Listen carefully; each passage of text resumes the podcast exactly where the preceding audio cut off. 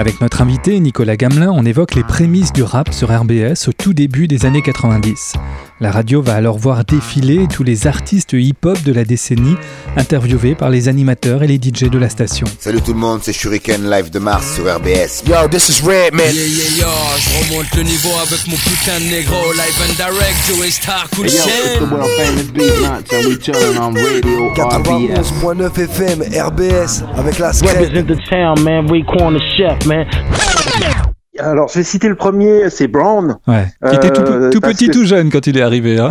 Ah, bah, bah, Brown, c'est extraordinaire. C'est euh, un jour, je suis invité euh, au conseil des jeunes de la ville de Schiltigheim parce que notre président Bernard Parent essayait de trouver des sous par tous les moyens possibles et il s'est dit ça serait bien qu'on fasse des stages avec qu'on propose des stages de radio à des jeunes et comme ça je pourrais facturer ça à la ville de Schiltigheim. Ouais. Et donc j'assiste à une sortie de conseil jeune et là, je tombe sur euh, deux euh, petits gars euh, super gentils. Un qui s'appelle donc Mr Brown. Je ne sais pas si on peut dire son vrai nom. oui, bien ou sûr, pas. Bruno. Alors Bruno Bruno, Gabriel. Bruno Gabriel. Ouais. Et puis son acolyte qui s'appelait Luis Rosillo, qui lui est parti en Espagne maintenant. Ouais. Et en fait, si tu veux, ça a été la, la première base vraiment sur le hip-hop et puis sur Michael Jackson parce que ce type-là, euh, Michael, c'était le dieu pour tout le monde à cette époque-là. Et euh, voilà, donc euh, le premier, si tu veux, euh, euh, qui a été avec moi dans l'aventure, c'était tout jeune Bruno Gabriel qui devait avoir 16 ans, 17 ans à peu près. Ouais. Et, et en fait, après, ça a fait boule de neige, euh, si tu veux. les petits gars du conseil jeune de Schiltigheim ayant entendu que leurs copains euh, faisaient ça, ont fait passer la nouvelle. Et euh, la rentrée suivante, euh, donc je pense que là, on est en septembre 90, je pense, à peu près. Et là, euh, pff, la grille est pleine. La grille est pleine de, de tout le samedi après-midi et quelques émissions euh, pour ceux qui avaient le droit de sortir en semaine. Ouais. Euh, la grille est pleine directement de d'apprentis DJ. Ouais. Donc c'est Euh, que des dont jeunes, quelques- jeunes animateurs alors du coup. Ouais, ouais, c'est que des jeune, jeunes. DJ animateurs très très jeunes euh, qui se lancent et qui se forment. Il y en a un qui est euh, que je peux citer aussi maintenant, un tout jeune, tout mignon euh, qui s'appelle DJ Nelson, Ouais. qui a été lui jusqu'à être champion du monde de, du DMC DJ euh, et qui a commencé à faire ses armes. Euh, Arnaud Miskistel Cut aussi, qui est devenu euh, une sommité. Oh là là, bon, ça, ça, ça va être terrible. Il faut que j'arrête de citer des noms parce que sinon Tu vas en euh, oublier.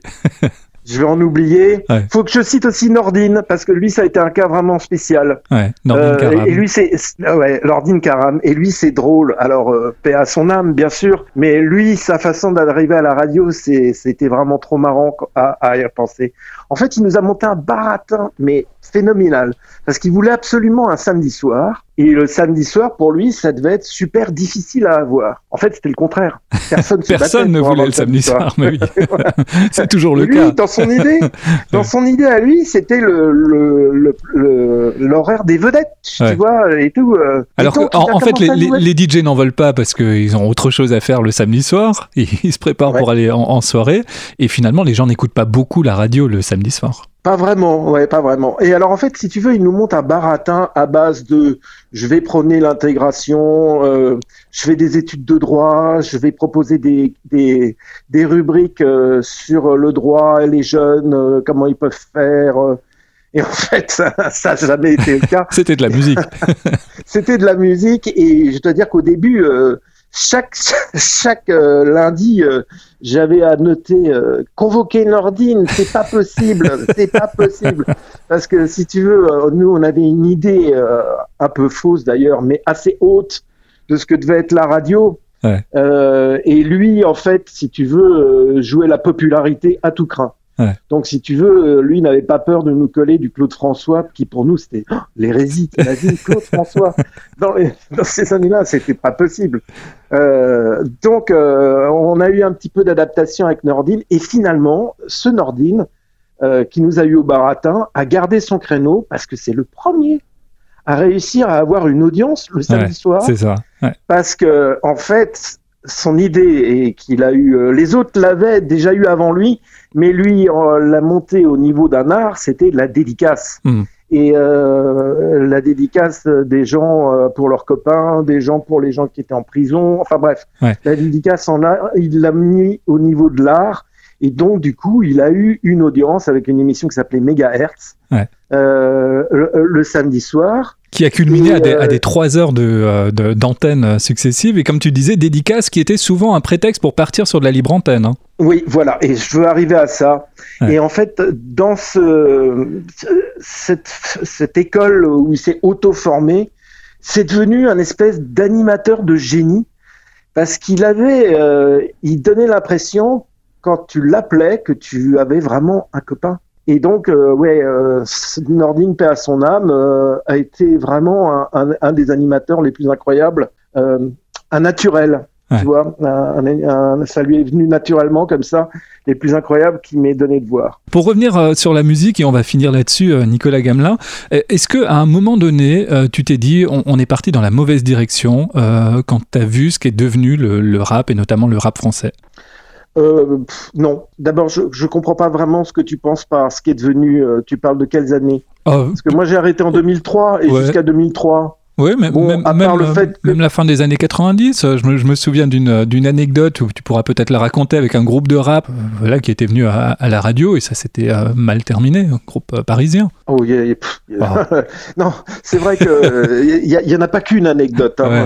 Ouais. Euh, je me suis fait aboyer dessus par Didier de Morville, alias Joe Star, qui m'a, qui, qui puait le rhum, mais à, à un kilomètre, et qui m'a hurlé dans mes soufflantes que les, les, les pauvres autocollants tout moches qui me collaient partout, c'était de l'art. Ouais. Ah ouais, non, mais bon, non, parce que si tu veux, euh, euh, j'ai pas pensé qu'on prenait le mauvais chemin. Je pensais que effectivement, euh, on, on avait le choix d'une génération et que euh, c'était trop important pour en changer. Ouais. Euh, bon, par contre, euh, je peux t'assurer que dans des divers conseils d'administration, euh, les autres ont beaucoup douté Ouais. euh, de, de, de nos choix. Euh, notamment euh, dans les années oui 92-93 à cause de la techno, de l'ecstasy, des raves euh, et puis surtout de toute la mauvaise réputation de ces musiques, quoi. Voilà. Ouais. Et puis il y avait une arrière-garde euh, qui traînait des, des pieds euh, dans, dans les nouveaux euh, challenges musicaux qu'on qu'on mettait en place, qui n'a pas été facile. Et en fait, si tu veux, euh, pour être tout à fait honnête, c'est vraiment les quartiers qui, m'ont, qui nous ont sauvés. Euh, alors je dis nous, alors je vais dire nous, les gars de la techno et de la house et des musiques électroniques.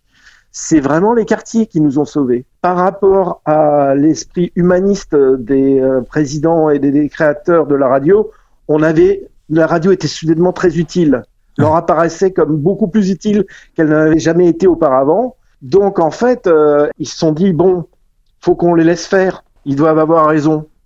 Donc voilà, c'est comme ça qu'on a pu euh, continuer à faire ce mélange sur euh, ce que je dirais euh, rap, hip-hop, funk et euh, techno, house et musique électronique de l'autre côté.